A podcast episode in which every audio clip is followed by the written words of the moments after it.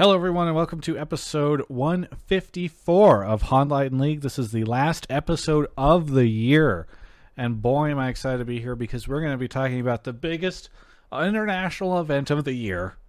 Actually, the second. It was um, there's only two of them this year, uh, and that's All Stars. And I have consumed none of it, and so Mark Zarabit is going to be telling me all about it.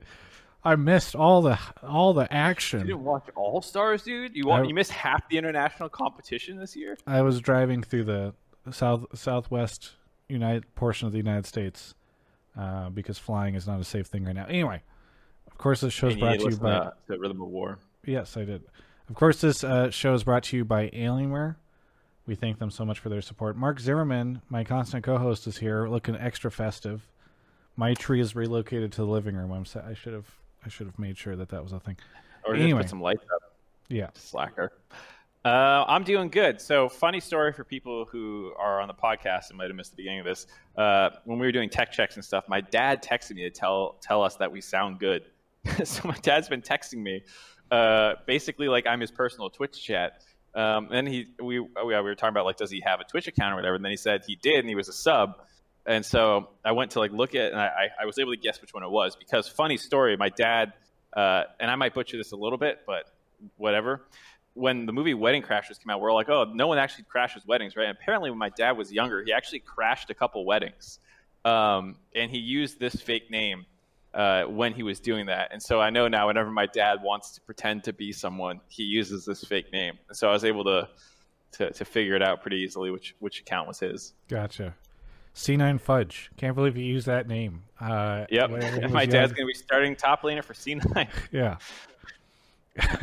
thick Thick Man Gaming says it's him uh, in the Twitch chat. Several different people are, are Don't taking no, credit. no one believe Thickman Gaming. Panda Dad says Mark was quite the crazy youngster when he was a kid. There's several people in here that are claiming to be your father in Pretending to be Twitch chat. Yeah. Well, anyway, Twitch, Twitch raises children. That sounds so, Uh, like such a bad idea.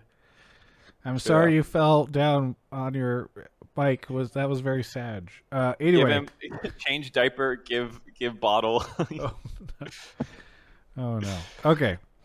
Anyway, uh, so this is our holiday episode, and I'm realizing Indeed. now we should be drinking.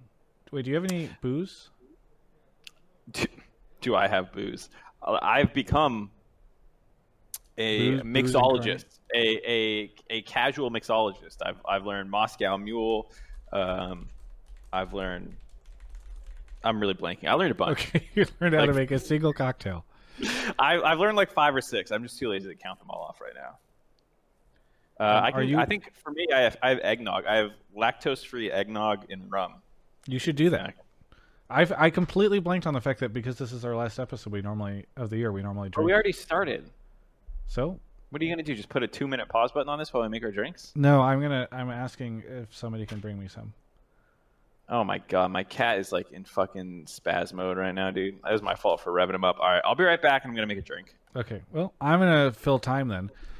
So first off, a couple different things. Um, I just want to tell everybody happy holidays because ha- holidays are coming up in four days. Uh, which, well, if if depending on depending on what holidays you celebrate, I guess I should say, uh, the the big one is uh, is coming up soon.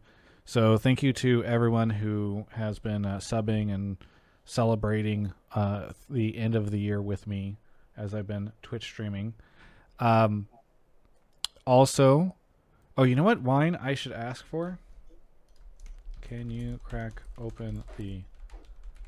Avali has a a wine. Uh, her family makes wine, and every year she gifts me wine, and it's fantastic. Um, and so I actually have some I think from last year that she gifted me. So I'm gonna see if I can I can get some of that cracked open. Um, anyway, also, if you guys have not watched it yet, I did an interview with Bjergsen, a retirement interview that is almost an hour long. And in it, here are some of the things I ask him. Does he regret leaving Europe to come to North America? Think you know, on, on, because perhaps he would have had better international success over his career. Did he ever consider leaving TSM? Uh, does he would he have retired if they had not gone zero and six at Worlds? And why did he decide to retire and how does he plan to have things go differently for him uh, as a coach, and how does he plan it? So anyway, it's just I think a really good interview. If you are listening to the podcast or watching on YouTube or something and you haven't watched it yet, um, you know this is good content as well. But perhaps go check it out because I thought it was it was really good. Uh, it is not clickbait, I don't think. Um, Mark, I was just talking about the retirement interview I did with Bjergsen, which I know you haven't had a chance to catch up and probably won't ever, but it was it was really really good.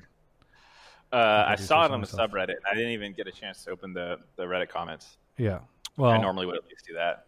Yeah, it's it's probably my favorite interview I've done all year. Not that it's like a particularly high bar because obviously it's it's been difficult to. Because you're not a very good interviewer. What is happening in the background of your? Oh, so uh, we we sometimes call him uh, Oracle.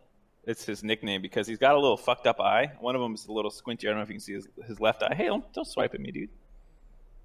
Uh, anyways, he sometimes stares off into space, or like will try and climb walls for something that he sees in the ceiling.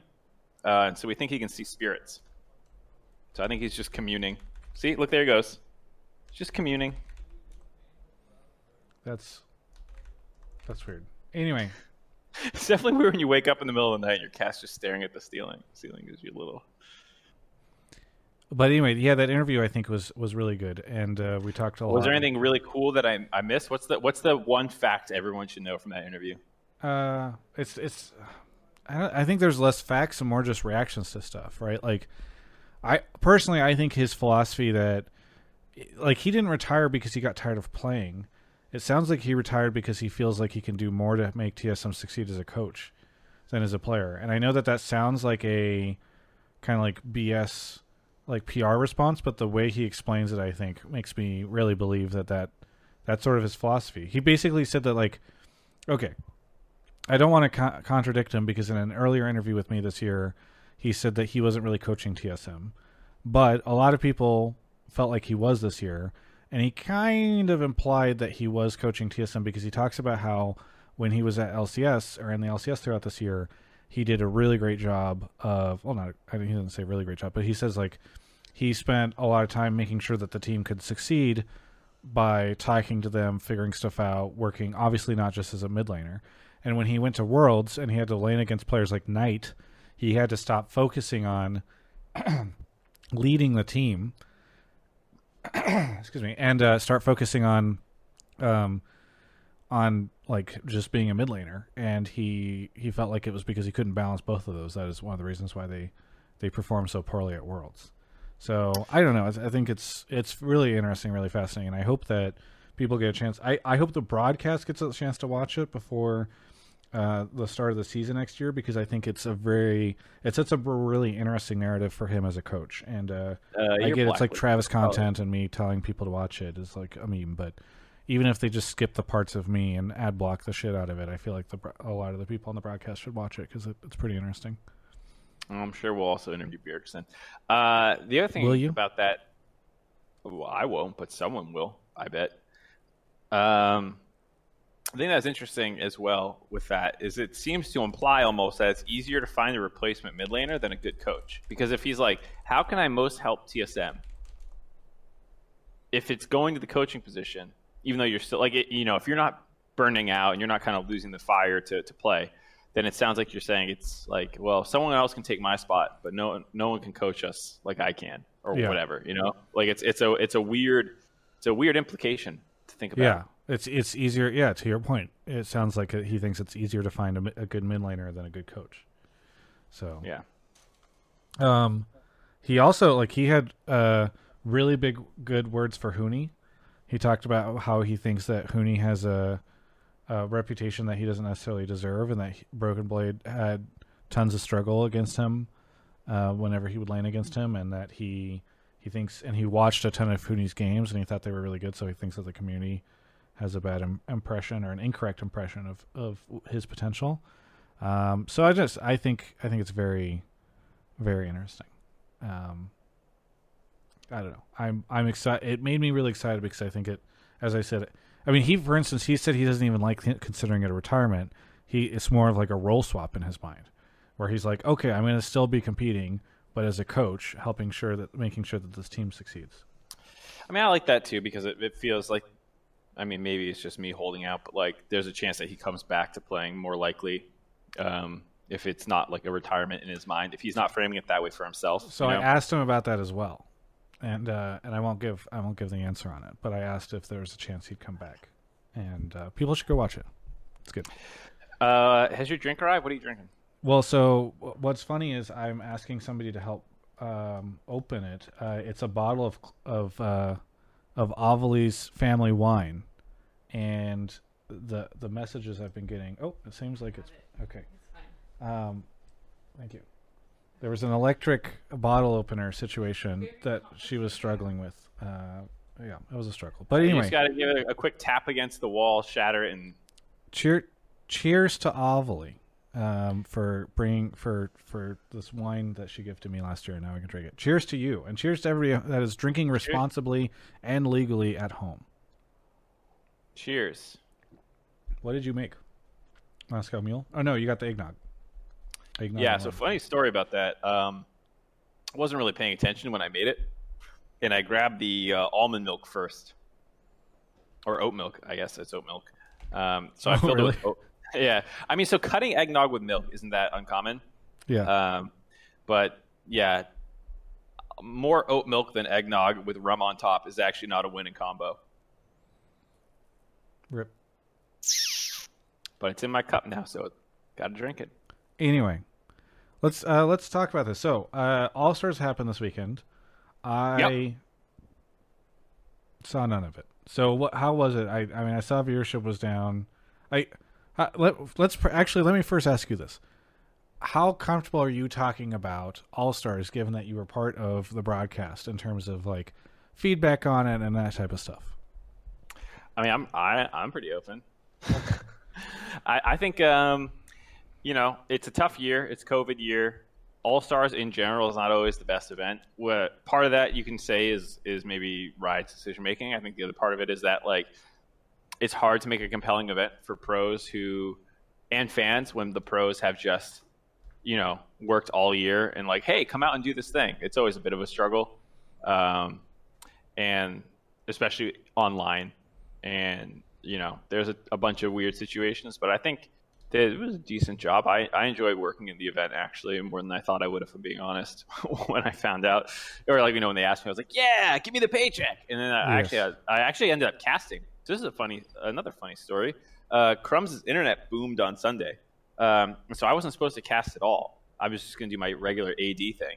And then i ended up casting three games that day. Uh, and i don't know it was fun. You enjoyed it?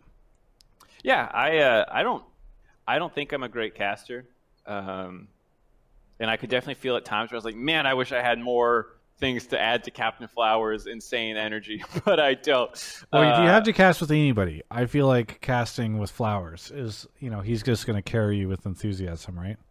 I feel like yes, and also, but you have to be a little bit careful because sometimes when someone's so much better than you, it just illustrates that you're not that Ah, yeah. He's like So, like- bringing all these great jokes, this high energy, and you're like, yeah. And also, it's crazy that they're going for red first. Uh, that's wild. Well, and these these games too are like they're fucking dumb. Let's be honest. It's like preseason. No one's trying. There's role swaps. There's like all these. It's like Nemesis draft, and like there's nothing a color can really add there other than like hype and fun. Um, and so like even if I could like have some cool insight ready to go, you know, it's just like man, god damn Yeah. it, I can't. but I, I think we had some good jokes. We made fun of people who get uh, free gear on expansions for like WoW and Poe and stuff and stuff. I, I think we did pretty well.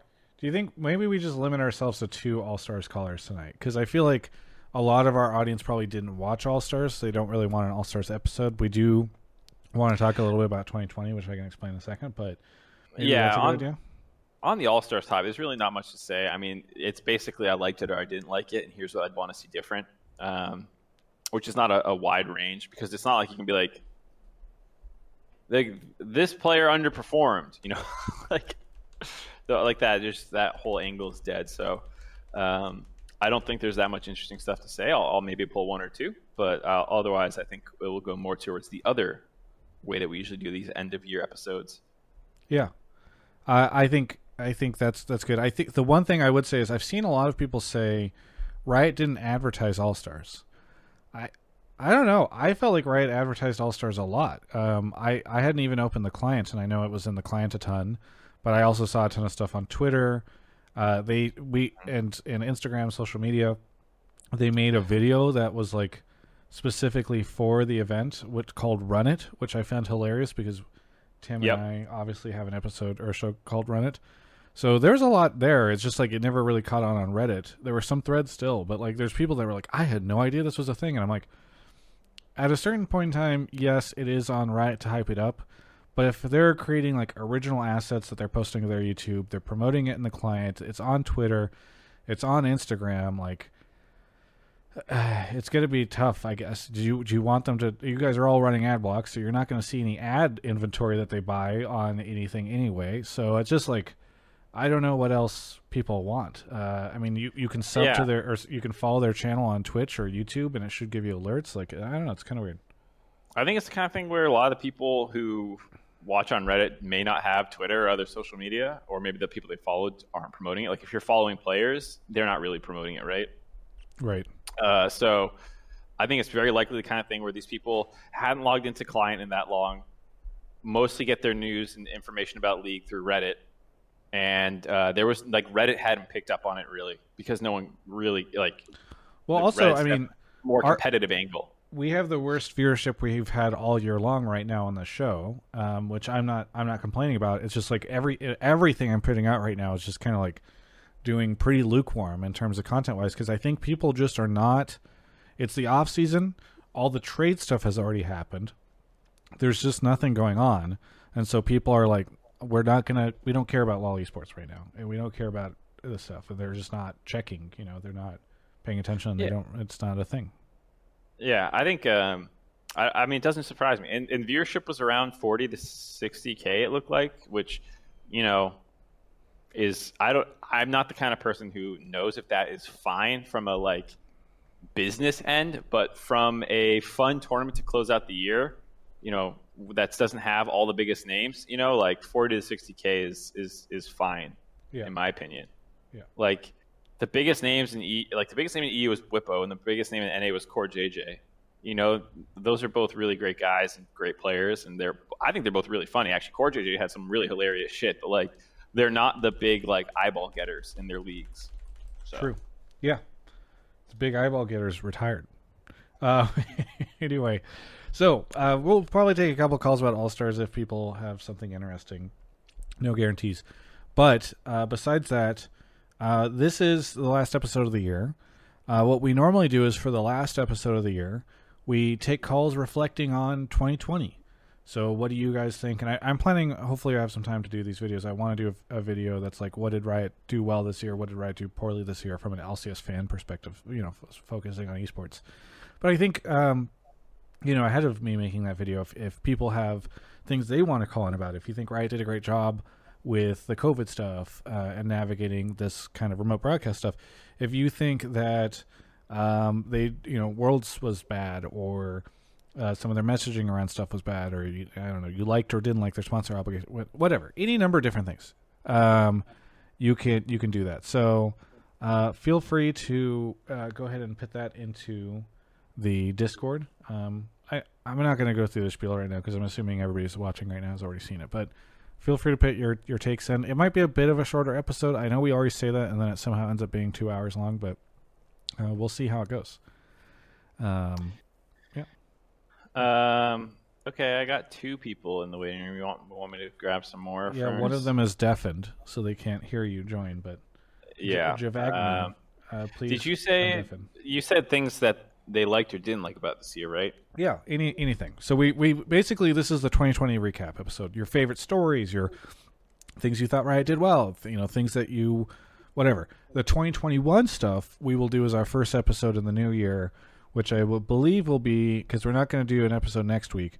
So on the 4th, um, as long as I'm not traveling that day, I might be traveling, but assuming I'm not, on the 4th, uh, we will be doing our first episode of the new year. And uh, that's going to be stuff that people are looking forward to for 2021. Probably hype around, you know, the lock in tournament and all that kind of stuff. So, either way, uh, this is the uh, the recap episode. Um. Yeah. You know what? Uh, you know what I, I, I go to bed dreaming about every night um, is right when COVID hit and both EU and LCS went remote. You know, Yeah. and and for for a while there, everyone loved NA production because we we were able to you know have a bit of a smoother launch than EU. Um, and there's a period of time where we were the shit, and then there was the Sushi Dragon post game show uh, for the spring finals, which everyone actually liked because it was this weird niche niche thing. Yes. Summer finals hit. Spring spring finals. No, I'm saying sorry. Summer summer st- split started. Yeah, then summer split came. Uh, there were maybe some some incorrect creative choices. E went back to the studio where we were still remote, um, and uh, the rest is history, man. That's that's that's my when I look back at 2020, 20, I'm just like, man, remember spring? Spring was great. Yeah. I think when I look at this year, Cloud Nine was the best team ever, yeah. And and we were like, could they take G two at MSI? That would be crazy. and then we didn't have to play MSI to Right. be proven wrong. Yes. Yes. Um I I think you know the thing that really stands out to me and I'll talk about this in the video a bit. I'm sure we'll get a call about it too. It's just like man, Riot actually did it. You know, like they did look I I talked a lot about my issues with the summer broadcast for LCS and all that, but being able to pull off worlds you know, I I thought for sure oh man, wouldn't it there's I felt like there was a decent chance that some sort of COVID thing would happen at Worlds. You know what I mean? Like all these people flying in from all over the world, um, something would happen. Uh, because it even happened I think at the NBA bubble.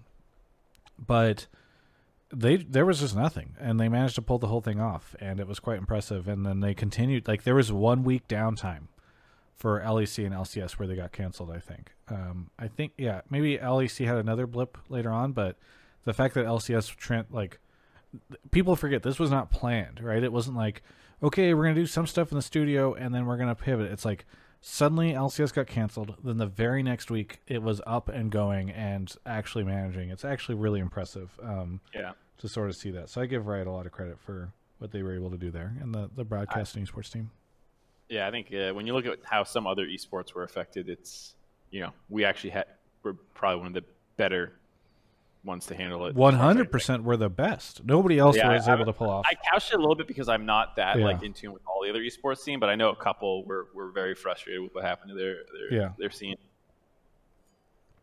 And then Nintendo is just fucking with melee for no reason, even without COVID. So that, that makes it easy to be better than. That's true. Um. Anyway, let's go ahead and grab our first caller. Okay. Okay. Off goes Mark. Thank you to uh, General Gecko, Panadad, Reaper, Achilles for gifting a sub, Mr. Drencheladas, Seatown09, I am Justin T, uh, Ami does not exist, Lord Goof, Alters Me Ego. Is that it? Yeah, Alters me Migo, Alters me Migo, Kawaii Sati TV, uh, I'm Chang Song, Fishtix44, The Noblet, and Moogle T. Thank you to everybody who subbed. It's very much appreciated. JNT is here. JNT, you've been you were on the show last week, right? Yes, I He was, was. the, he was the debater. For the Mahmood thing. By the way, I should say, and, and no, n- not to distract from your call, JNT, but just for fun, people should know Mahmood now streaming, and I sent him a webcam because he didn't have a webcam the first time he streamed, and so I, I got his information and sent him one so that he could. Now everyone can go see and interact with Mahmood on Twitch. I would recommend it. It seems like he's got some fun It's streams. probably a better show than ours right now. Uh, probably. Uh, but JNT, um, welcome back to the show. Remind everyone where you're calling from. Uh, San Antonio, Texas. San Antonio, Texas. And what do you want to talk about on the show? Uh, well, it's in relation to the All Star event and just kind of how it's been on the decline. Go, yeah, go ahead and break it down. Uh, yeah, so pretty much, um, it's kind of been known that All Stars has been on the decline for the last, I would say, about three years. Mainly, like the viewership has been taking a huge hit. I remember reading something today saying that there was like a 40% drop in viewership from this year to last. Obviously, that was kind of expected with it all being online and everything. But even the year previous, it was like 25% or something like that.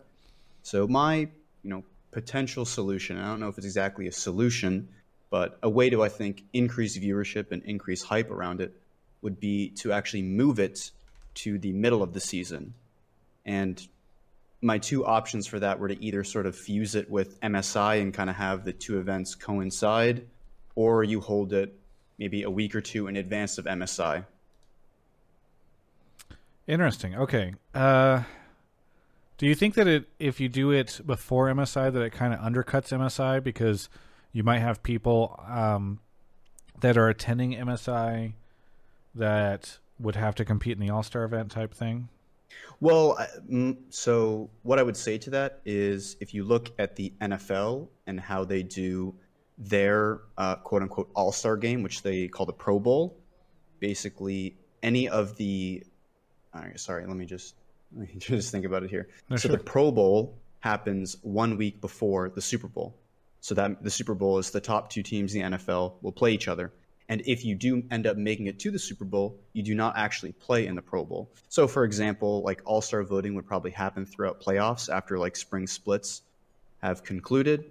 Um, and if you actually do end up making it, uh, you win your respective region, you would not participate in this version of All Stars. It would only be like, for example, if Cloud9 were to win, none of the Cloud9 players would actually be able, be able to compete in the All Stars event. It would be you know, TL players, 100 Thieves players, whoever would have gotten the highest voting from that.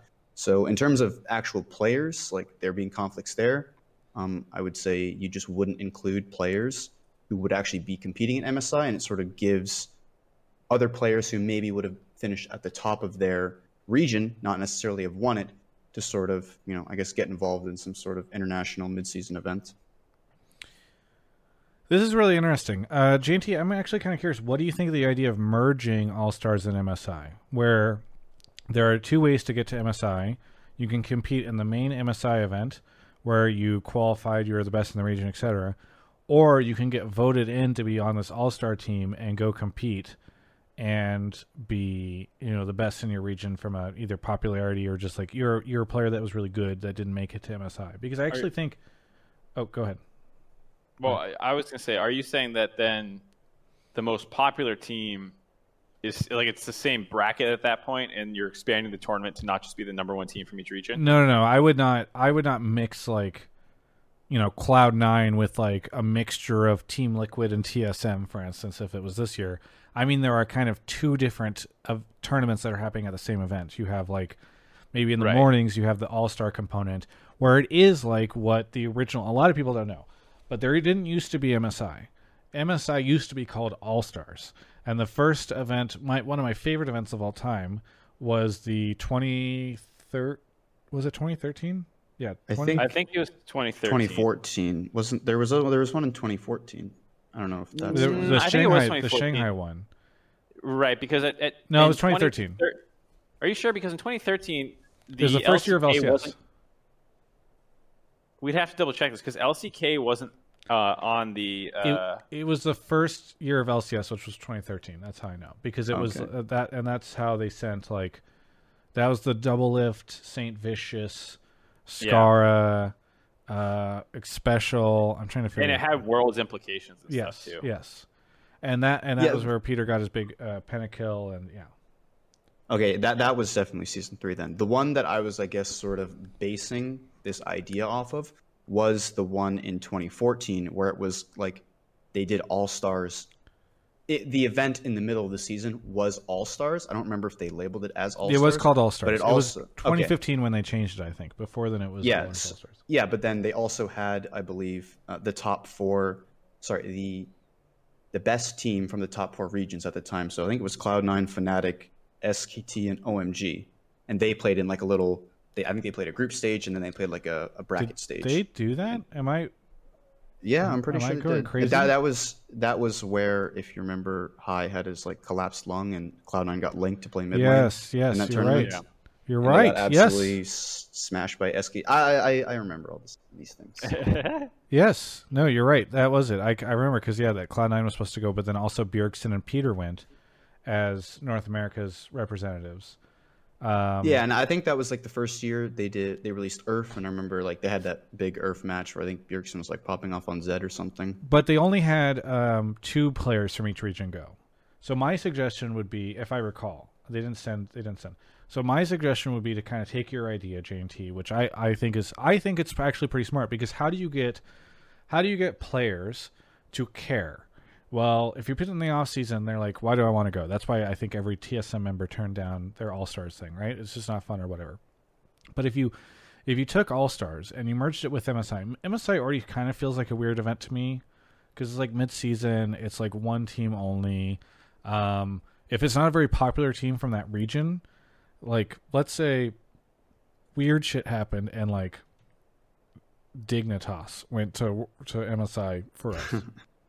I feel like North America would not care as much, and that's like an entire region that's just not watching, and so um, uh, or like maybe a more reasonable one is like FlyQuest, right? Like successful team, but probably doesn't have as big of a fan base as like some of the big ones.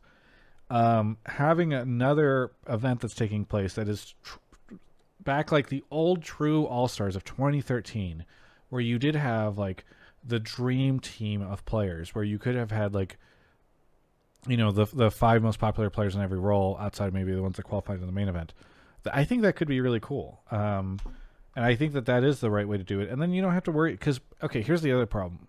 I've said this before. I think All Stars in part sucks because Riot burnt like just kills themselves making worlds.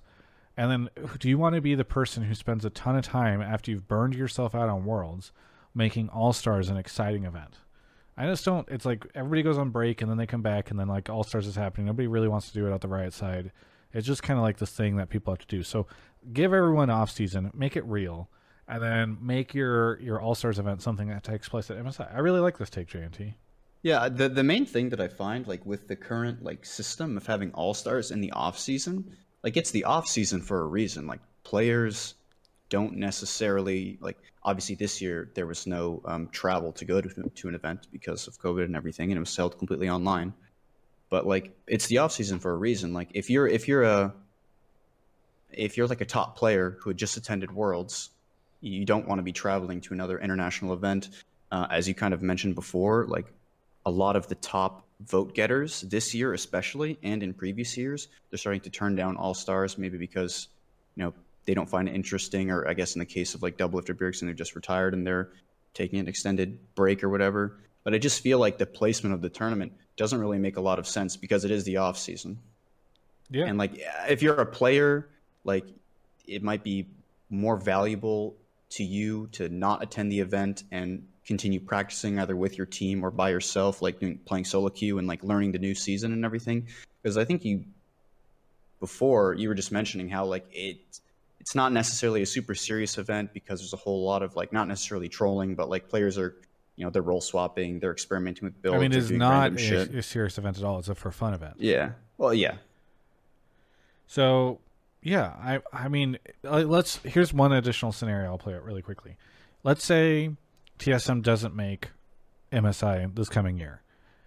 If you're Power of Evil, maybe it does sound kind of nice to be able to go and play against like Faker. Uh, like you you're now incentivized to go play because you can go play against like great players from other teams that just didn't make it and were not able to win their finals, but did get voted in. So I think yeah, um, I think this is really interesting. Mark, I'm kind of curious. What's your take? Um, I don't have a super strong take. I think, you know, if it's just supposed to be a dumb for fun event uh, for people to kind of have a, a nice send off, um, and especially when it was about partially like rewarding pro players. I mean, I know a lot of them don't want to go, but like when it's in Vegas, you know, uh, and some of this stuff, like it could be fun. You know, I think there's that element to it um, where you can you can do that. And if you do it, that's kind of all stars, and it's linked into this voting that you tied into uh, MSI. Like, there's a bunch of the other questions about the format. Do you want to keep the influencers being there? Do you want to, you know, it's no longer at a fun location, probably. Um, you know, I think it, it, it, raises a bunch of other questions that I, I don't particularly care. I don't have a strong opinion on. Um, but I, I, do think it would really change the tone if you attach it to MSI and you move it all back to pro players. Um, yes, it will be for fun still, but I, I doubt it will be, you know, the same energy.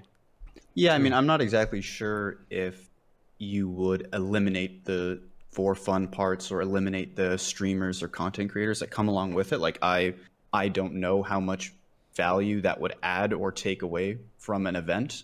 Like if right. you were to merge it with MSI or hold it like a week prior.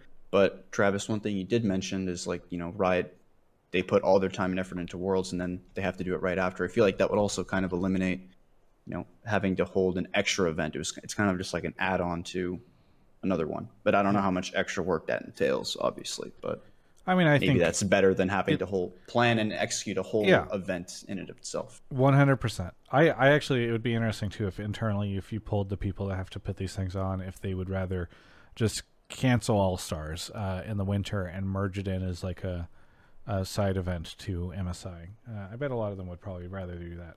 Either way, JNT, thanks so much for the call. Anything you want to shout out before we move on to the next caller? Uh, no, that's it. Have a good one and uh, happy holidays. Thank you, thank you, you guys as well. See you. Mark, uh, Captain Flowers is in the chat. I don't know if you want to. I don't know if you want to give him a shout out for his Sorry, what were you caring. say? Captain Flowers is in the Twitch chat, Twitch chat. I don't know if you want to give him a shout out for his role in carrying you uh, this past weekend. Yeah, uh, I was. If you missed the cab flowers, I was saying that I felt like I did not have as much to do as you, and I felt bad uh, during during some of the cast. I was like, oh my god, he's talked for probably about a minute and a half straight, and I have nothing to add analytically. Uh, Twi- Twitch. Um.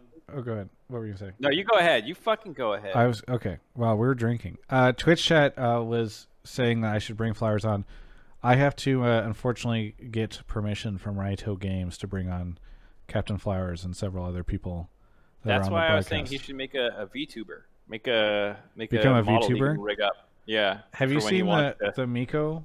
I think her name is Miko, the the current uh, pop, most popular VTuber on Twitch.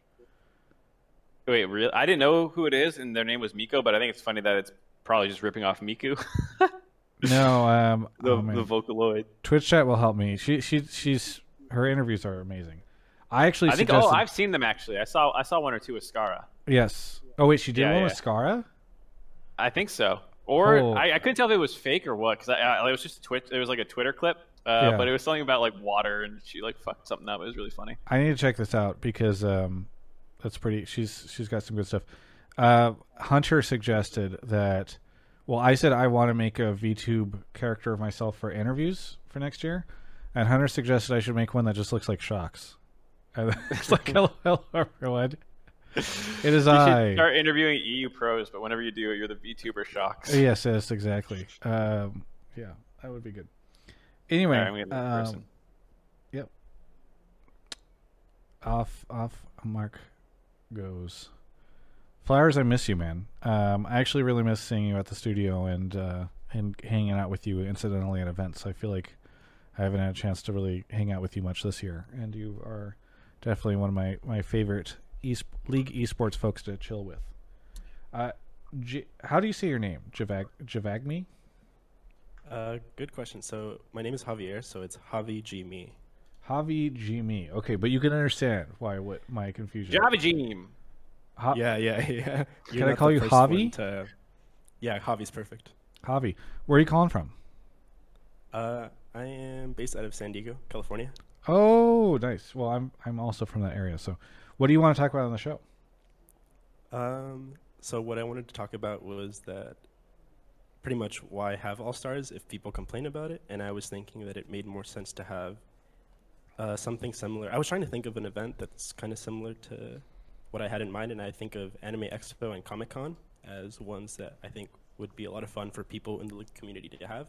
So my suggestion would be, if people always complain about All Stars and pros don't want to compete in All Stars, it makes more sense to have a completely for fun event where streamers and alike show up and just try to build their brands for teams to build their brands, etc. And yeah, I'm trying to think of like business incentives as well as why it would make sense from the business perspective to have all of that organized because it sounds like it would be a lot of effort, but yeah, I'd love to hear your thoughts on that. So this is actually really interesting to me because it's got me thinking along a different line. So one, I bet you right. What what my opinion is that Riot probably would have loved to not do All Stars this year, but because they have all these sponsor obligations around events and that type of thing, and they they didn't do MSI this year, that they basically had to do All Stars because um, they were already so you know so many other things that they had told to sponsors and all that stuff they couldn't afford to have yet another thing it canceled. So uh, that is that is sort of my working theory. You talk a lot about the business side of this. Actually, I kind of like your idea of like a lot of people get frustrated that there are streamers involved in this and all. So, kind of talking about how you know, like sort of leaning into it in and going purely streamer. I think sounds a little uh, unconventional, uh, at least based off of the feedback that people have given. But I think a lot about Twitch Rivals, and Twitch Rivals is very popular. Uh, maybe not with Reddit entirely, but with a lot of the League of Legends community. So what if you just said, "Hey, pro players, you always get the time off, but instead we're going to do like the experience that you get from Twitch Rivals, but as a kind of like LAN situation where like maybe there are online tournaments regionally, and then you can qualify a Twitch Rivals team to go compete uh, against other Twitch rival style teams from other regions. I think that could be kind of fun. Mark, you're smiling right now. I'm smiling because the caller asked us one question. You're like, "Hey, that's interesting. Here's another idea." no, I'm go- I'm kind of going with with what they are are saying. I feel like um, I'm. Yeah, with I'll- he talked I'll a lot go about the influencer stuff. I'm talking about uh, the influencer stuff as well. He's not talking about influencer stuff. He was saying like a, con- a con, like an actual convention where like the, ga- there's not even any gameplay. Like you go and there's a panel about top lane, and there's like you know getting to know SKT panel, and there's the broadcasters are there, um, you know, and there's events and like giveaways and fan meets and signings and merch drops and stuff because he was talking about you know incentivizing it with a business way. Like I think it's a pretty different thing. Mark, why don't you lead this discussion for this call? Because clearly, Yeah, I'd I'm love to. sync. I'm out of sync I fuck. Go for I- it. I'd love to. I think this is an interesting idea. I don't know if it would ever work, but I can see a world where it would. There was one event way back in the day. I don't know if you remember. It's called Summoners Con.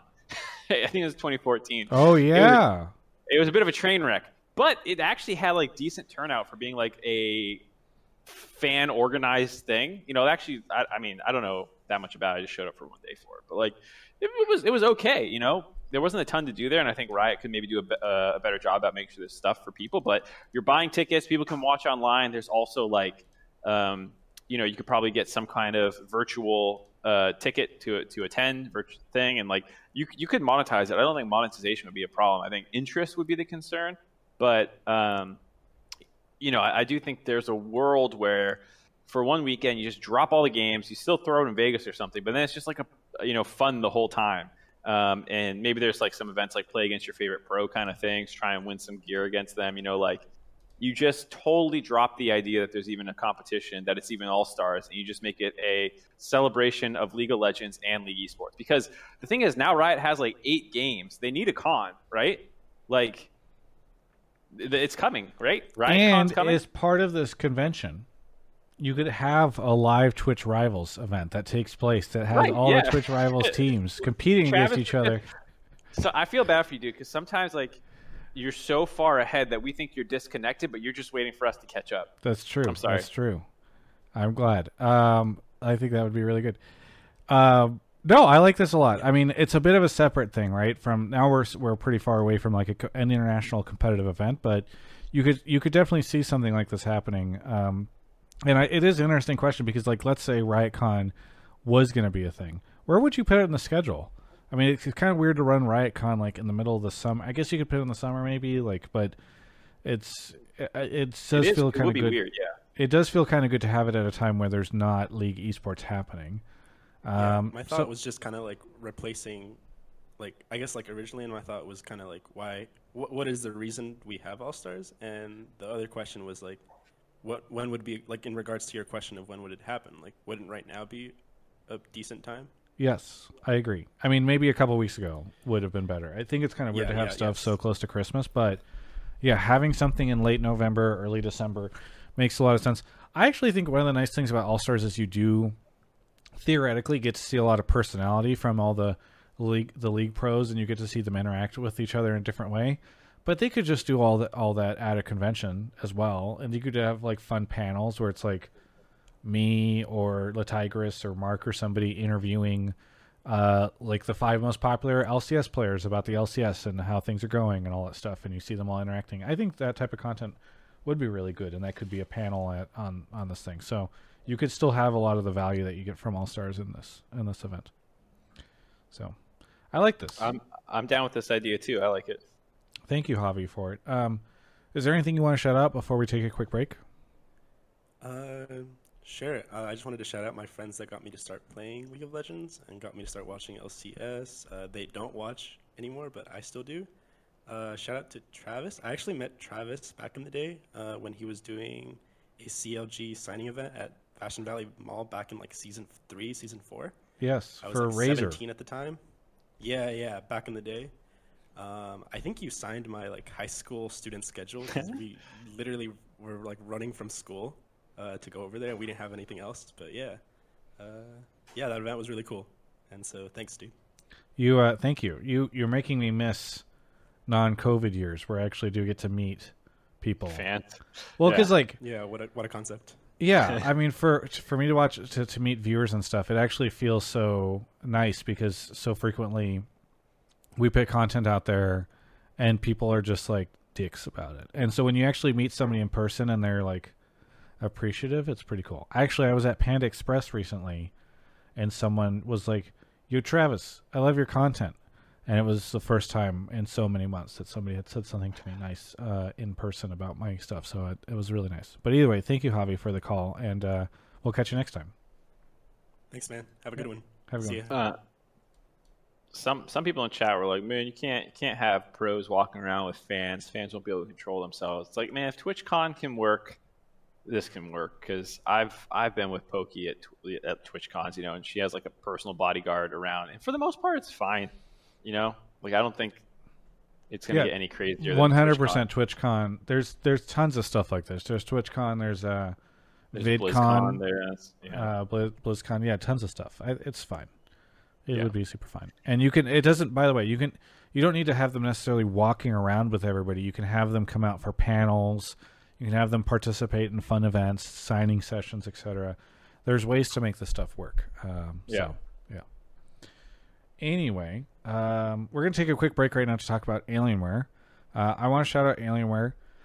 Kobe is going home.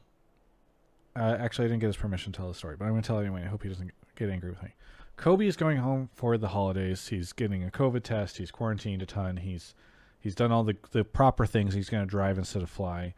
And uh, the thing with Kobe is that he is really, really, really invested in playing World of Warcraft right now. and so, one of the things that I am very happy to be able to do is uh, loan him my Area 51M that that Alienware provided me, which is this amazing desktop replacement uh, laptop. It's a bit beefy, a little bit of a bigger boy, not not something that is necessarily the type of thing that you bring to class with you every day, but it's perfect for this scenario, right? Where he wants to be able to keep playing WoW, making sure he's having a good time doing it Can't have any FPS drops. no FPS drops. Uh, it's just a fantastic system for this, and so um, I, it's just kind of cool that like Alienware has provided me stuff where even with my my friends and colleagues, I'm able to help uh, spread the Alienware love. Uh, so that's kind of my fun holiday story for the Alienware stuff um, as we're going into the holidays. But I also just want to sh- uh, thank them so much. We actually did a meeting with them last Thursday to talk about 2021 plans, and I'm optimistic uh, for next year working with them and hopeful that everything goes okay. Uh, but uh, one of the things that we did, I tweeted this out earlier, and I won't air it on this, but we did a compilation of a ton of the shout outs that people have given on this show for Alienware and some of the nice things that people have said as they've called in. And I think that that was really nice to be able to air as we were talking about our performance this year and what we've been able to do, even in a COVID year where things like MSI have, um, you know, not been able to happen, which is something that we sold them earlier in the year um, or at the end of last year when we thought it would be able to occur. So I just want to thank everybody who's called in uh, and given them a shout out over the course of the year and, and really supported this partnership. Um, as we go into 2021, you guys will be instrumental in have having made something happen next year as long as it as it does happen. So um, thanks to everyone who supported us and that partnership over the year and happy holidays. Anyway, you want to grab the next caller, Mark? Yes, sir. Um, I am out of wine, unfortunately. Uh, but hopefully, I'll be able to get more soon. Aquatic Banana, who sa- says, "Got my wife an Alienware laptop for Christmas. Nice, that's awesome. Thank you. Uh, hopefully, we're able to use the code Travis10 off Q4. to do that. You can also go to alienware.com slash Travis. Check it out. Love and Flow is on the show. Love and Flow, is this your first time on? My second time on. Your second time on. I, I know you as the person who trolls me a ton in Twitch chat. You are definitely a Travis Gafford Twitch chat troll, in my opinion. Um, but uh, where are you calling from? I'm calling from Toronto, Ontario. Toronto, Ontario. Now, give me your address, please. Now, um, what uh, what do you want to talk about on the show? Uh, my take for this year-end wrap is that the Doublelift saga was the most encompassing LCS story of the year. I'm glad you Isn't said that it so that I don't have True, to. it's true every year, isn't it? Is there anything more important I think this year is just like a little more important than other years, though, particularly. This year was a very drama-filled Doublelift saga. I mean, I don't think anyone could have predicted it going the way that it did. Um, Well, but so- go ahead so and what expand. Made, well, yeah, yeah. What made it stand out in particular this year for for Doublelift? I guess I'll do the quick recap, like from what the from the fan perspective.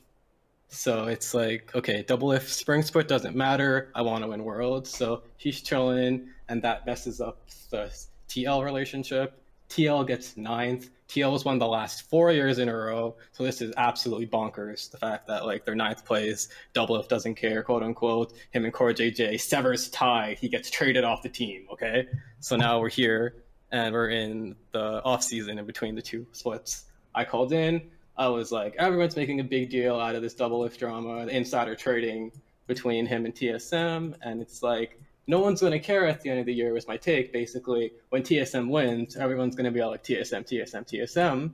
So then we fast forward to the end of summer when TSM does actually win and they pop off, and now you think, okay, well, wow, it all worked out. Doublelift tries, Doublelift team wins NA. Like that's just like the story of NA apparently, right? So here we are. We have the story of NA, and then we have TSM bowing out at Worlds per usual, which is whatever. Worlds is hard. I'm gonna give them the pass. Like it's a hard competition, whatever. like that doesn't bother me as a fan. Like that happens. And then, but the tap to cap it all off, it's like Doublelift's on like a two three year contract that he came over that we're expecting him to be on, and then he just ups and retires. So it's like it's a whole new era of LCS is about to embark essentially, which is why this like saga of him is like the most all encompassing of the year because it's like he dictates basically the ebb and flow of the league, you could say. It is true. It does feel like at, at every point in this year, perhaps other than the Cloud Nine streak, Doublelift was involved in the like the drama. Well, he got he got to play both sides of the drama because it wasn't just like, oh no, TL sucked, but by going to TSM then uh, and like the, the tactical replacement because there was also like he got benched too in spring. You know, like it wasn't just like they had a bad showing. Like there, it was a drama fueled spring, and then there was like the interviews.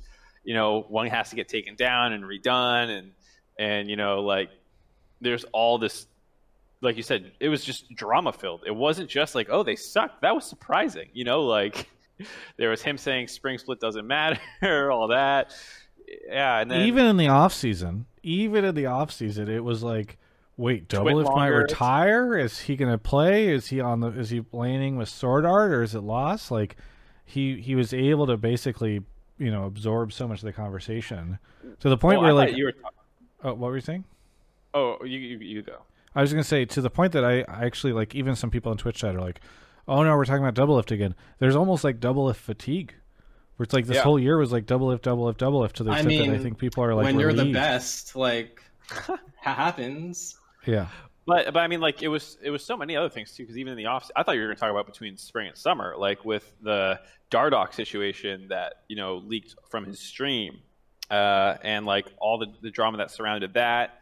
Um, you know, the, s- swapping support situation at, T- at TSM, um, and then like losing to FBI and, and Golden Guardians the first time around before rallying. Like it wasn't an easy, like you know, like you, you the caller definitely glossed over summer and Ben was like, yeah, and then it was great, and it was like, no, they were like benching people left and right to try and try and make it. Uh, you know, and you also kind of glossed over Worlds and how much of a catastrophe that was. You know, like every step of the way, it wasn't just like, a Doublelift's the best, like it kind of was during his TL tenure, where we were just kind of like, okay, he's great, and he's he's talking a little smack, whatever. You know, there there was legitimate, I don't know, drama around it this time. yeah. No, it was, it, and it, it It's weird too because I think uh, I want to be careful with how I say this. I think Doublelift in the past, people liked him or disliked him because of his trash talk and because of what he could accomplish.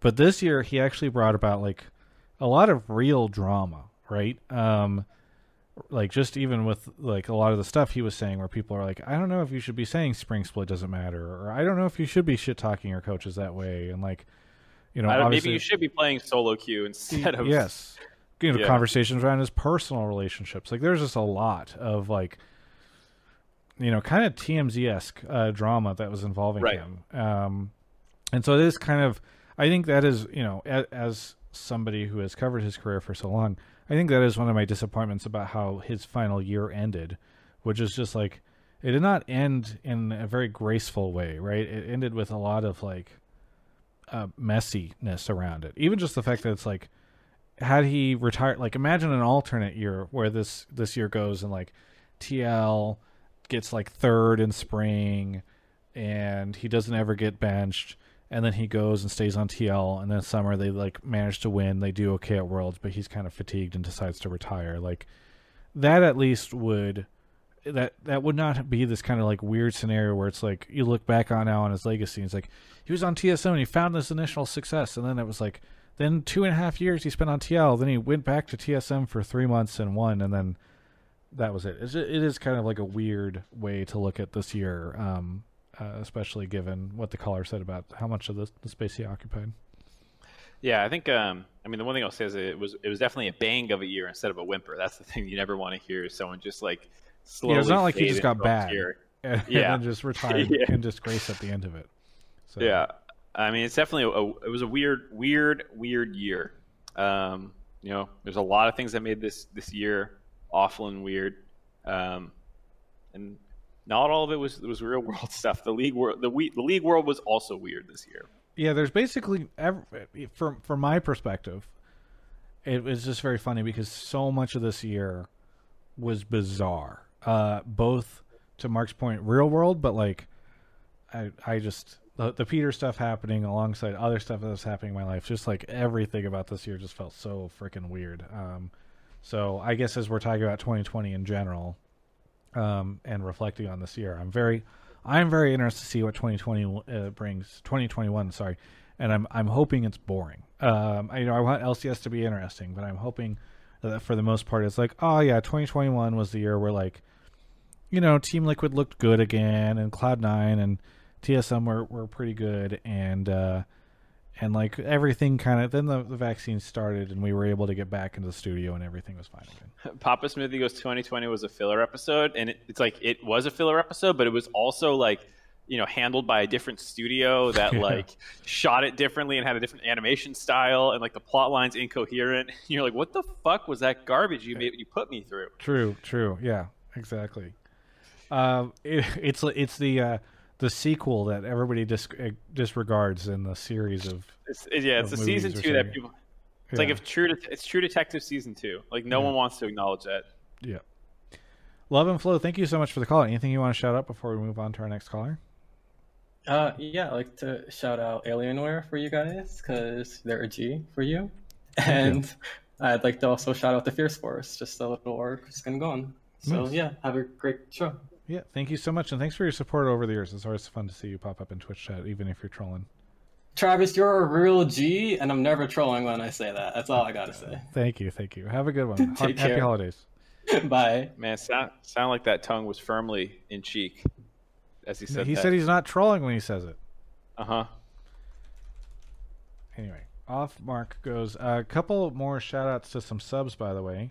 Thank you to the Slatherpuss for 16 months, Grevith, and the Legend of Brom Burgundy. Uh, we actually lost like mm, 50 to 60% of our subs month over month just because I think everybody's tuning out from from League. Uh, so it's always kind of a bummer whenever that happens. But I, I want to definitely thank everybody who who stuck around um, during this time to keep subbing and all that stuff. It's always it's noticed and appreciated, I guess I would say.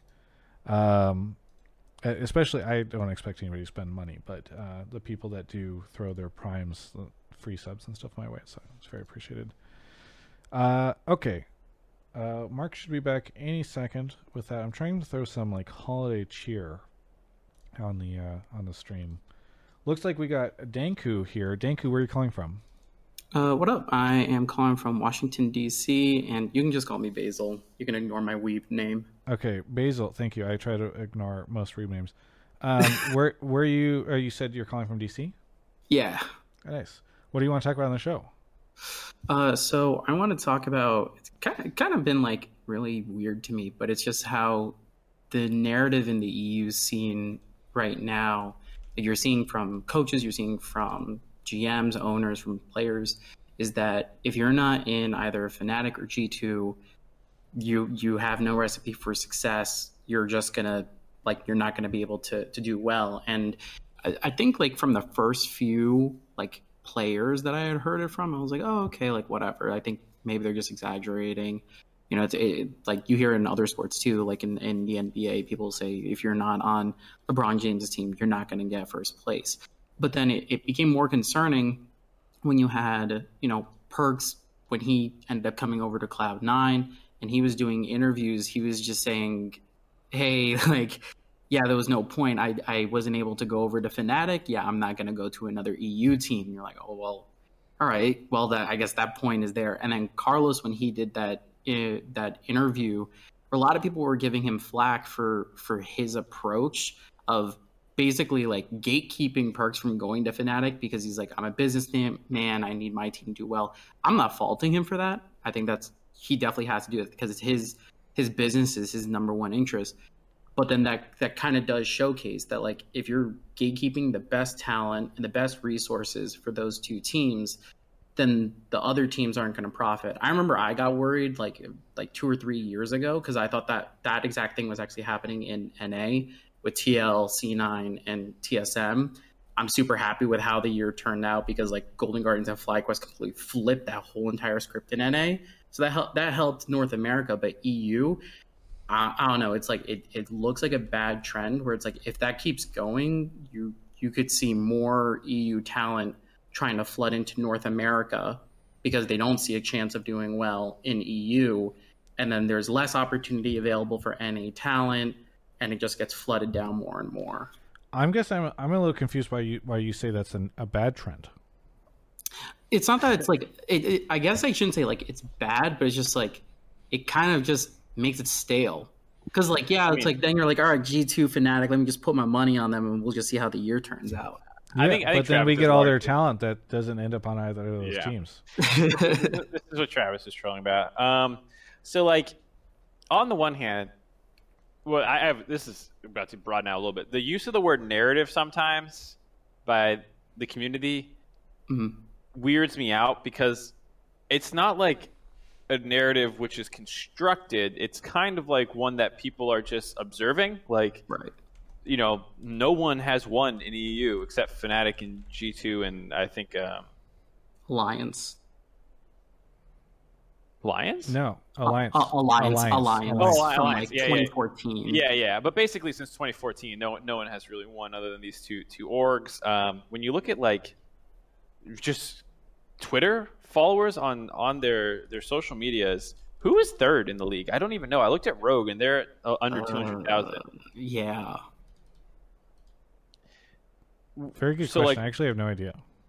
exactly. Like who? So even if yeah, you're not yeah, yeah. Rogue was third. Mad Lions was fourth. Yeah, um, I, I don't know about you know Twitter uh, impressions, so, but at least like Hundred Thieves has eight hundred thousand. Uh, so you know beyond competitive, if, if you're just talking about like, hey, I can go to a big org, you know, Team Liquid, C9, TSM are the are the big three, obviously, but even Hundred Thieves can get decent decent viewership or like followers. Um, so you have literally double the options just between those four. Um, in terms of competitiveness, you know, I don't think. I hope players aren't in the mindset the entire year, like, oh, I'm not on G2 or Fnatic. Time to just try and look as impressive as I can. So one of them hopes to sign me. You know, like. I, at some point that trend will break for sure. Um, but if I'm a current pro player, and those are my options, I, I, I don't think it's a narrative to say that like it's really G2 and Fnatic right now. That's that's that's all it is right now. It, it will break at some point, but Yeah, I mean, I, I agree with that. I think I think it will lead to a break eventually. I just think it doesn't. It, I feel I feel like for new European talent that's coming up, I feel like it, it's it's not going to be as attractive for them if they're like. It basically makes me think of like the rest of the EU LCS teams, or, or, or I should say LEC teams, are like your internships when you're like first getting up into like any industry, and you're like, all right, cool, I did my Yeah. I did my internship. All right, It- let's go over to opening NA. position. Yeah. Or entry entry level position to play in any of the other orgs. Uh, my name in Twitch chat is pointing out that Astralis has 731k followers. That's the old Origin.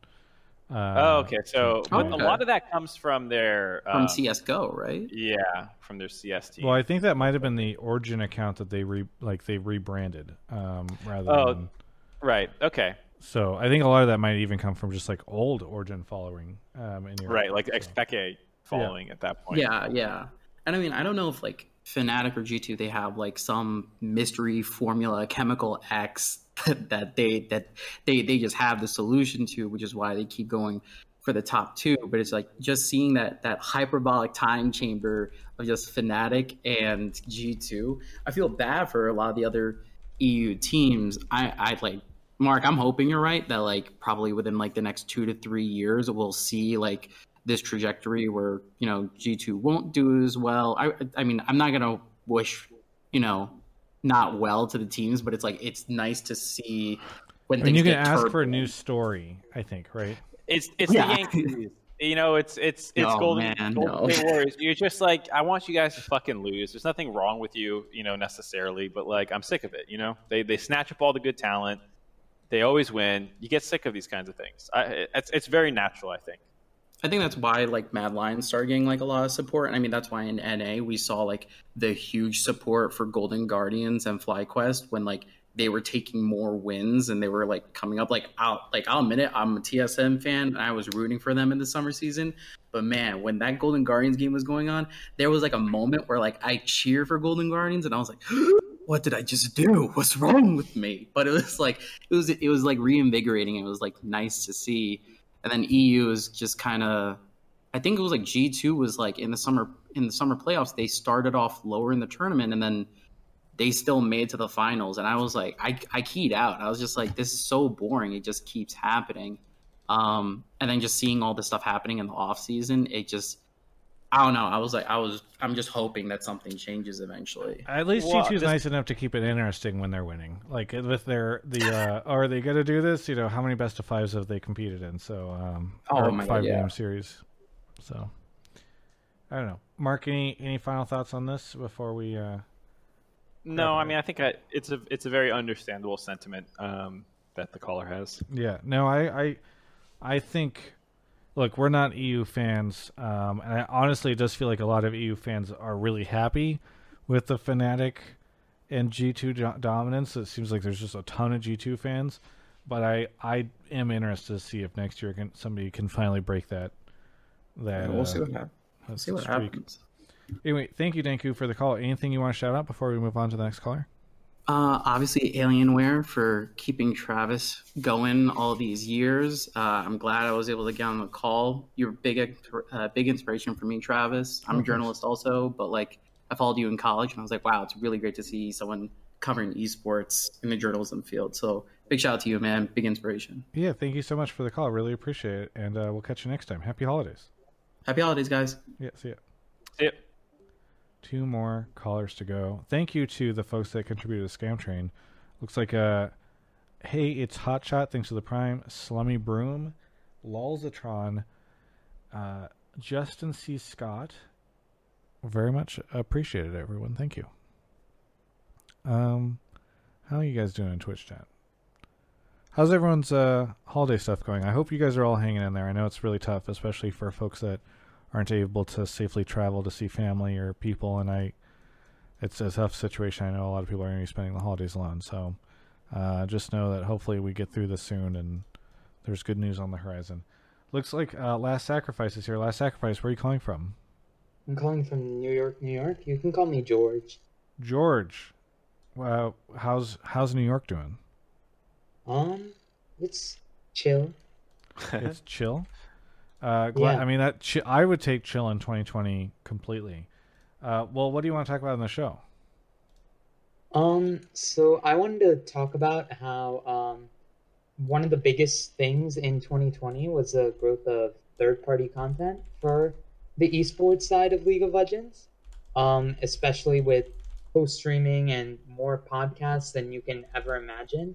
And Really that too many. the- yeah, Just you kidding. know you have yeah and then that in the future riot should look to integrate these content creators into the broadcast as they bring something unique that the regular broadcast doesn't and if you want me to go into like some examples i could Yeah, go for it. Um, if one of your suggestions is just kill the analyst desk and everybody that's there, and then just Travis? bring in Travis Gafford content, I would agree with that. Travis has tried to get me and the analyst desk fired and destroyed so many times. Every time I see him, he's like, "Mark, I have a great idea.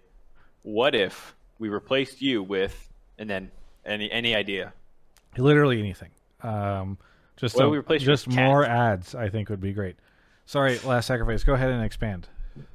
Um, so w- w- one thing that I personally had trouble with is that the lead up to the LCS wasn't really entertaining. Like, you know, like the 30 minute show that they had before LCS, I don't know what it's called. Countdown. Countdown. Yeah, so I didn't even watch it this year. But like, um, I think one person who did a really good job creating um, documentary content in the scene was G-Bay. And one thing I think you could do to hype up the the broadcast before the games actually start is have one of his documentaries play, have it premiere on the broadcast. If you could partner with them to do something like that, he had like a great documentary on Dignitas, uh, like the old Dignitas teams that I think esports fans would love. I. And- oh, go ahead. Uh, sh- should I go? Uh, I also think something that um, the the LCS broadcast often lacked is like um, it lacked like uh, a heel, like that person that's just there that you love to hate, and like somebody that in traditional sports like you see play this role a lot is Stephen A. Smith, somebody that's just there so that you know to create controversy, you know that the people can hate on. And you know some somebody like dom or like i know they he might not have the, the best relationship with riot right now but i think he would be great in that role. He- uh, and there's other people too that you know they would be great in that role Uh, this is a different call than I thought it was going to be. I thought this was going to be like, hey, the the co-streaming stuff's sick. Here's some ways to expand on it. Now it's just turning into We're yeah, we're, we're kind of talking about this as a 2021 take, which is what we try to reserve for next week. But we could talk about this. yeah, Um, because I mean, not that I'm disag- like outright disagreeing with that take, but it is a little different than what I thought. Because we do have someone else who's talk who wanted to talk about broadcasts and stuff from from this year, so I don't want to steal their topic. Um, if you want me to shift it towards co-streaming i could if you want well, so yeah, I mean, what uh, what did you as a viewer? Did you mostly watch Dom's co-stream? um i mostly watched uh ls's co-streams and sometimes i watch sneakies Yeah, I watched a lot of the Sneaky and Meteos' co-streams. I actually really liked the co-streams this year and thought that they were uh, really fantastic and really grew into their own over the course of the year. And I, I what's very fascinating to me is uh, the Valorant tournament that took place yeah, two this weekends is what I was going ago. bring up too. Myth had more viewers than the main broadcast, and so it's. I if I am right, perhaps I'm a little concerned about that. I don't know if that's something I want or I'm happy about, but it is an interesting lesson on maybe you don't need to have everything be like you you can do a lot for these co-streams. You can do some interesting stuff. I mean, partnering with them and doing something other than just sending them the broadcast, but maybe you know doing call-ins with them. They did kind of that with, with Sneaky and Meteos, I think, towards the end of um, the split, but having these be ex- living, breathing, broad official broadcast partners, I think is really interesting. Um, and yeah, and even if it's if it's not killing the AD, like during the three minutes of you know, and like like you said, working closer together with these people during those those ad breaks after the ads or whatever, um, if you have like filling this time with sneaky co-stream during that period or Yes. whatever, and like letting them know, hey, we're going to be coming to you at this point in time. So like, be ready and you know, clean it up a little bit. while- while yeah, we maybe don't you. don't make talk about your butthole. I think is a, a good suggestion. I feel like if you're not hearing Sneaky talk about his butthole, it's not even like you're really watching him. Yeah, true, true. But to your point, it's like you can you can't have these people make you. I think what's interesting is I'd I'd love to know, and perhaps should have done a better job of asking Greeley in the past. Like, what is their? You could do like a whole ten to fifteen minute long conversation, just like, right, Right. What is your approach on co-streams? Did you do this for fun? Is it grown bigger than you expected? Are you still happy with it? Like, are you worried that it overtakes the broadcast at some point in time? How many partners would you want for something like this? Is it? There's a lot of questions, um, and I think I think there's a world where, you know, several years down the line, we look and say, wasn't it crazy that there was a time before co-streaming, and look at how huge it is now, and look what it does, and like, you, even especially- celebrity co, you could do like ridiculous things like celebrity co-streams, and I don't know, all sorts of kooky stuff. So And I mean, there's been like lounge casts before, um, but I think one of the things that the co-streams do best is they have their own audience that they are kind of bringing, and they're also bringing a different kind of content that isn't Riot, um, which is I think a big part of it. Uh, I love Riot's content, but like it doesn't like if you want raunchy humor, like that is a niche that other people will fill that like Riot will just never do. Um, now, whether Riot wants someone to see a co-streamer doing that or not, it's a different question. But assuming that they're okay with it, like that's just a different avenue for you to watch. And like super hyper analytical that doesn't care at all about narrative and like play by play.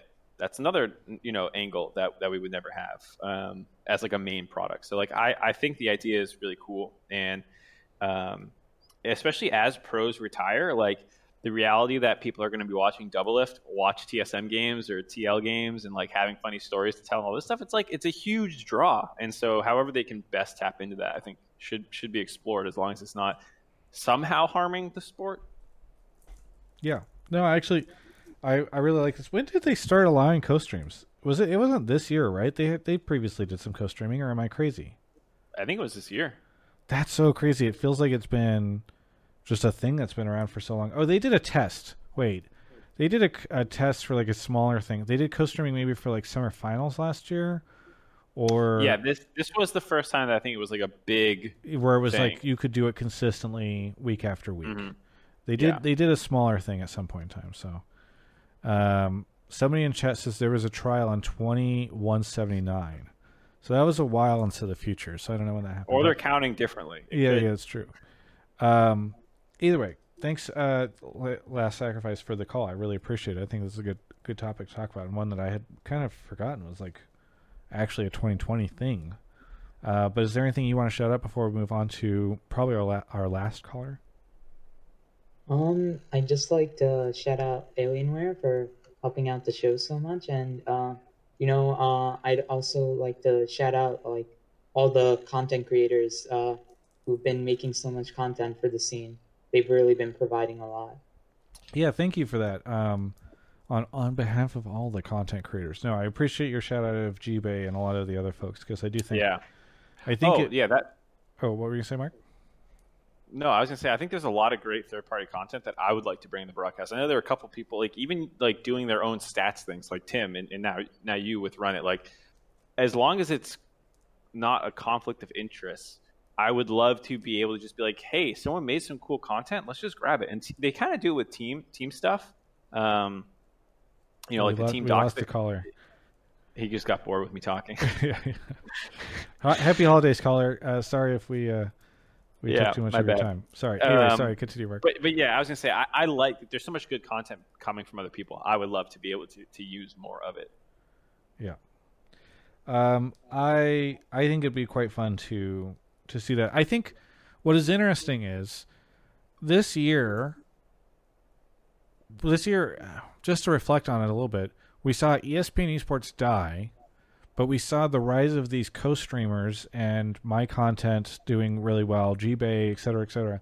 It's just fascinating to me that like you would have not exp- like right now when as we're kind of thinking about 2021 it's like there's a world now where riot could be partnering with people who are doing way more entry level type content stuff out of their bedrooms et cetera et cetera. Part of that i think is because lcs has gone into to a thing where the whole broadcast happens from people's bedrooms but it's just fascinating to think that like the big media companies and the content that they they made that's not what we're talking about. It is really these like individuals and these these small uh, individual streamers and youtubers and stuff that are Well, I think it's yeah. I, I mean, like I appreciate the professionalism of like the LCS broadcast and the studio and all that stuff goes on, and I wouldn't want to get rid of that. But I think one of the strongest things about esports is the low entry to or barrier to entry to make cool content, and like it rides on on the individual, like you're saying, and I think finding ways to connect with that because that's most of what most of Twitch is in people's bedrooms, and so like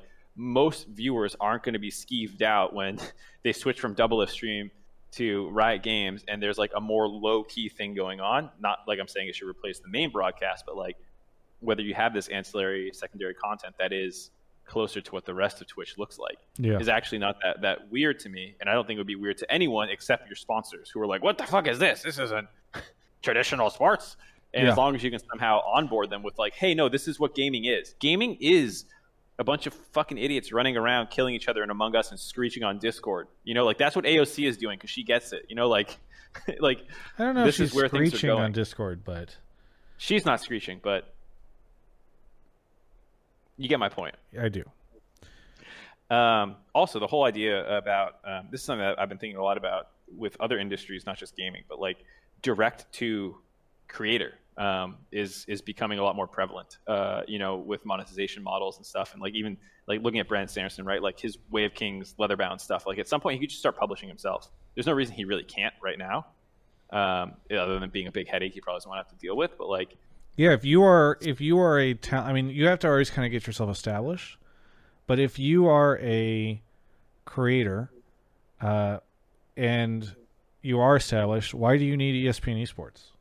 Why do you need Yahoo Esports? Why do you need any of this stuff? Like you can ju- you just screw those guys, go get Alienware to sponsor you, and uh, show them what they're missing in their ivory towers.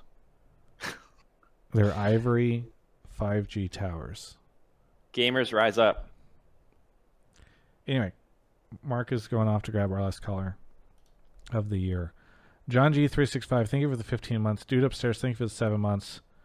Really appreciate it, uh, everybody, for all the support you guys have shown this year. Really is nice. Paradox the Only is here. Paradox, where are you calling from? Uh, Iowa City, Iowa. Iowa City, Iowa. What do you want to talk about on the show? Uh, you guys kind of touched on it. Just basically, I mean, I, I put it as a narratives being built off of like players and storylines uh, from the LCS, but you guys were kind of touching on it where it's probably better done by third-party content creators. But unfortunately, it seems like other than you, Travis, Thorin, G-Bay, there's not really a lot of people doing that. And then for me, it's kind of like mostly through the beginning of the week, there's a lack of content. And now that you and uh, Mark were talking about it a little bit, I'm you guys are kind of already answering, I guess, my question about that, where it should probably come from third-party content creators. Yeah, I, I mean, think- I think it's you're saying it's just like people tune in on the weekends, and then Monday and Tuesday and Thursday and Wednesday hit, and there's just not much going on from Riot. You mean? Yeah, but as you guys were saying, it, it's like it's out. I guess in the end, not up to Riot. It's up to third-party content creators, I guess, because uh, for Mark, who watches traditional sports like NBA, there's like first things first, first take, and etc. But that's not actually through the NBA, right? That's through ESPN, a, a third-party uh, creator in that sense. But I still Yeah, I- feel like the LCS could do a couple more things, like the drive, but maybe at a smaller scale, like at a weekly basis or even a bi-weekly basis. I mean, they do I, that uh, with like this or that and the dive and all that stuff, right? Well, this or that, I, I would say is more like fun, right? Like like something fun, and then the dive, I guess there is some uh, uh, talk about players, but I'm more referring to like like actually actual storylines, right? Like for Doublelift, him going back to TSM, you know, there was a storyline about him going against uh, Team Liquid. Um, there was a drive episode of, of Goldenglue, you know, just his journey from uh, his Texas high school, and, and things like that. Um, basically, filling a player's background, giving us insight into their background, they can add into certain matchups uh, on the weekend, right? Right, and I'll, I'll throw in an example. Like there, there were narratives this year that you know we would try to hit on. I don't I don't think it, it goes directly to third like third party or the solution. Like I think you know we should be very conscious of what's going on in the community so we can quickly follow the stories as they emerge. Like FBI becoming this guy who was okay but but not great in fans' eyes to someone who was the best bot laner in the league. Like there should have been a run it type thing or a, a, big narrative piece about him that's like five to ten minutes long. And, and, we're in a COVID environment, so maybe maybe we normally would have got this done, but like those kinds of things should should happen, um, and it shouldn't fall on third party content creators to do that. And to the caller's point, you know, like it's not just the dive we acknowledge just because we did, or like on AD, um, but I think we can I mean, one, the AD can we, we can do a better job. I'm not saying we were great about all the storylines, but in the future with uh, 2021 and some of the you know big retirees, like I think giving fans digestible, smaller pieces of content that's not like here's a 15 minute episode about this guy. You know, like here's three minutes of, of really tightly scripted, well made stuff about this player who's having a bit of a breakout right now. Not here's his whole year in recap. Not here's his whole life story. Not you know like this insane high production piece, but like, hey, we sat down with him for five minutes, had an interview, intercut it with some gameplay shit and some casters. Maybe you interview one caster and you chop it all up and put it out. Um, you know, I, I, think that kind of content could, I don't could think go you guys a long need to way. do interviews. What's that? I don't think you guys need to do interviews.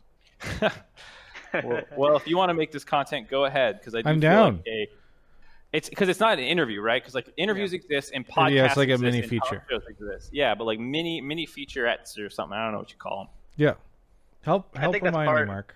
So I, I and I think forget. that's part of something that uh, I missed really is because you know the COVID uh, uh, year we had, uh, there was a less interviews uh, for Travis to do, and, uh, and of course a lot of players are declining. And I think that's another problem too, right? Is that part of narratives and storylines do have to come from the players, right? They have to opt into these interviews and build their own personal brand. I'm pretty sure Travis touched on this earlier in the year, where players should see the value in building their personal brand and talking with uh, uh, uh, people such as Travis, right? And and opting in to do these interviews more. Oh no, you've you've now activated my trap card. Uh, I should have. I guess this is an interesting take, and maybe I should. You've you've made me think of this. Uh, 2020 sucked from a trying to cover this stuff Yeah. thing. Like, I don't know how much I talked about this at the time, but like I tried to cover Worlds, right?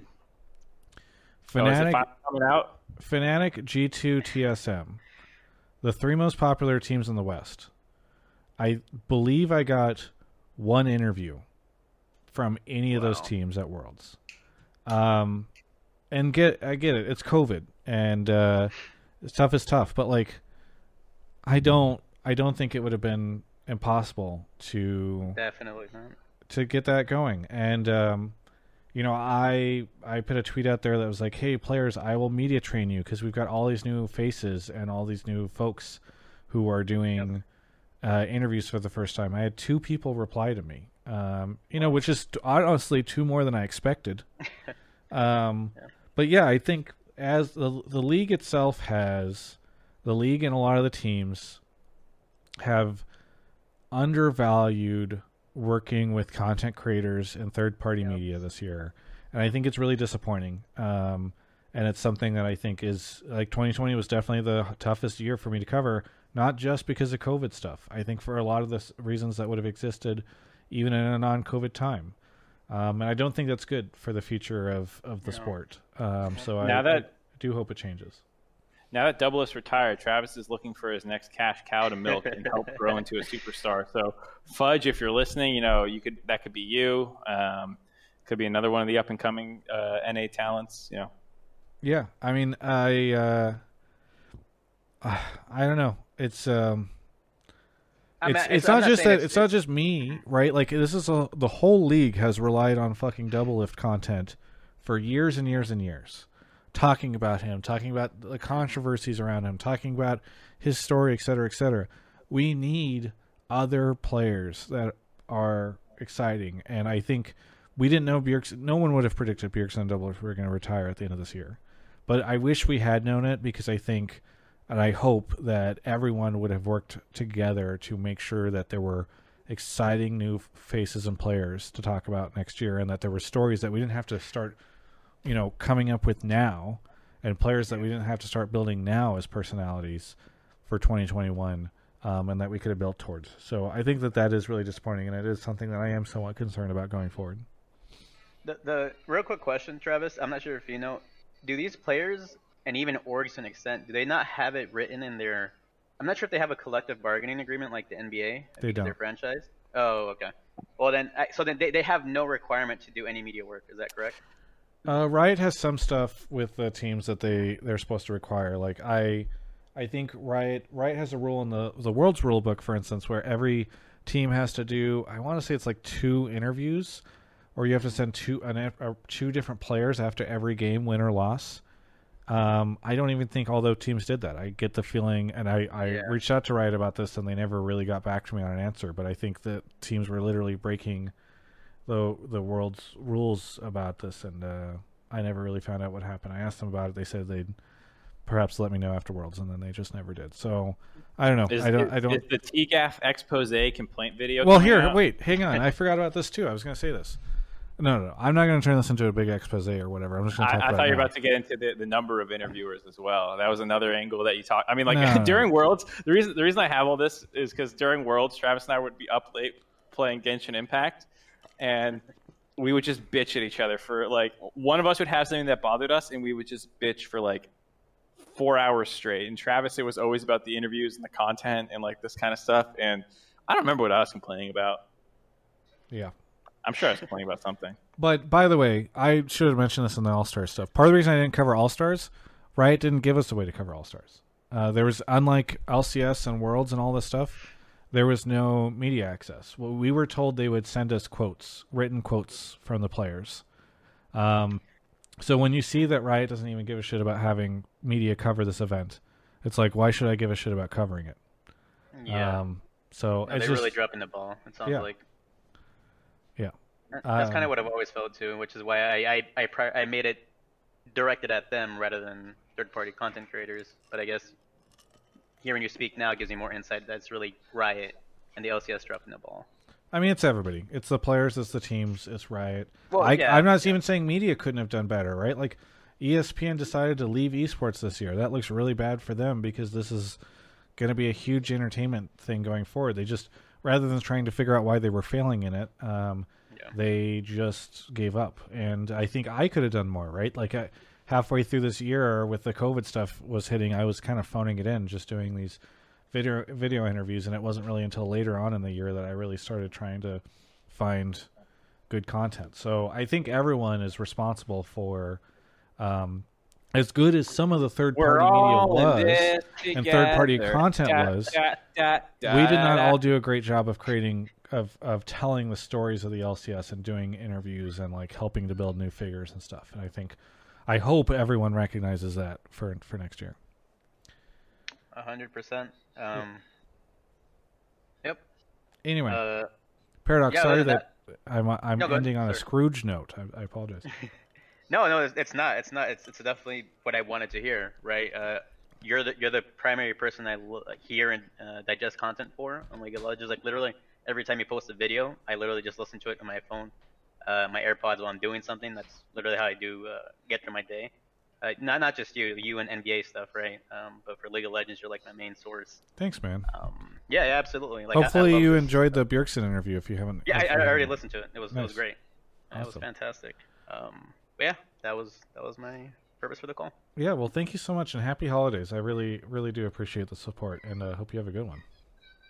Yeah, absolutely. And uh, other than that, um, just shout out to Alienware. Uh, it's great that they're sponsoring you and helping you develop this at a at a higher level and a more, what would you say, like refined way. Um, and other than that, uh, am I able to shout something out? Yeah, of course. I thought I, I thought that you had shouted out other stuff, but I, I, I should have given you the official floor for the shout out. Go for it. All right, so I'm uh, the host of a Twitch game show called The Only Game Show. We invite uh, eight different streamers every Friday, Saturday night. We had our 39th edition last weekend, and we're open to any Twitch streamer that's a Twitch affiliate. Um, but yeah, that's the only thing I want to shout out. Nice. Cool. Well, thanks for calling in and, and best of luck to you as a content creator in the new year. Thank you very much. You as well. Have a good one. See you. Our last call of the year. Our last episode of the year.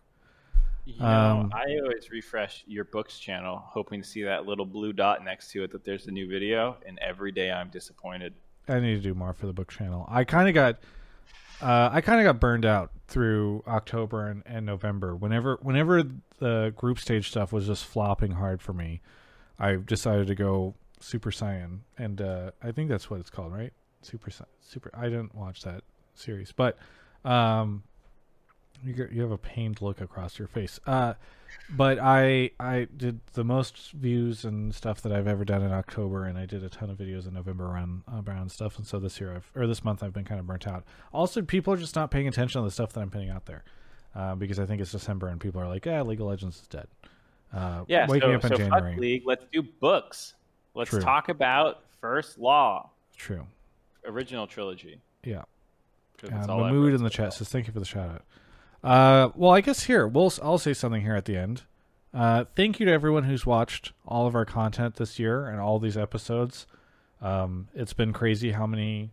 I know we hit 150 episodes not too long ago, um, and I just want to thank everyone who supported my stuff and everything I've done and the show here with Mark. It's been really great, um, and so thank you everyone. Uh, Mark, I don't know if you have any parting words for this year. Uh, no, I mean, I just gotta say it's it's been a tough year. We got through it. Um, 2021 really can't get much worse without World War III or something breaking out. So as long as we avoid that, I think uh, you know everything will be on the up and up soon. Hopefully, things seem to be getting better. There's a, a vaccine. My mom got the vaccine. She's a, a physical therapist in a hospital. She's a frontline worker. She got it. So I think you know maybe maybe we're starting to turn the bend, um, and uh, things will have some semblance of norm normalcy again soon. Yeah. Uh, and other than that, you know, that's it. That's that's 2020. Let's let's see each other next year and have a better fucking year. I don't know. Yeah. Looking forward to guess what? We're kicking off next year with Mark moving one block away from me. So that's that's, That's a sign that things are going to be great for me. I'm going to have Mark around more. We'll be able to go on social distance walks whenever it's safe. Anyway, thanks uh thank you so much Mark for being my co-host this year as uh, for the past several years and thank you everyone for watching. This has been Hotline League episode 154. We'll see you next year.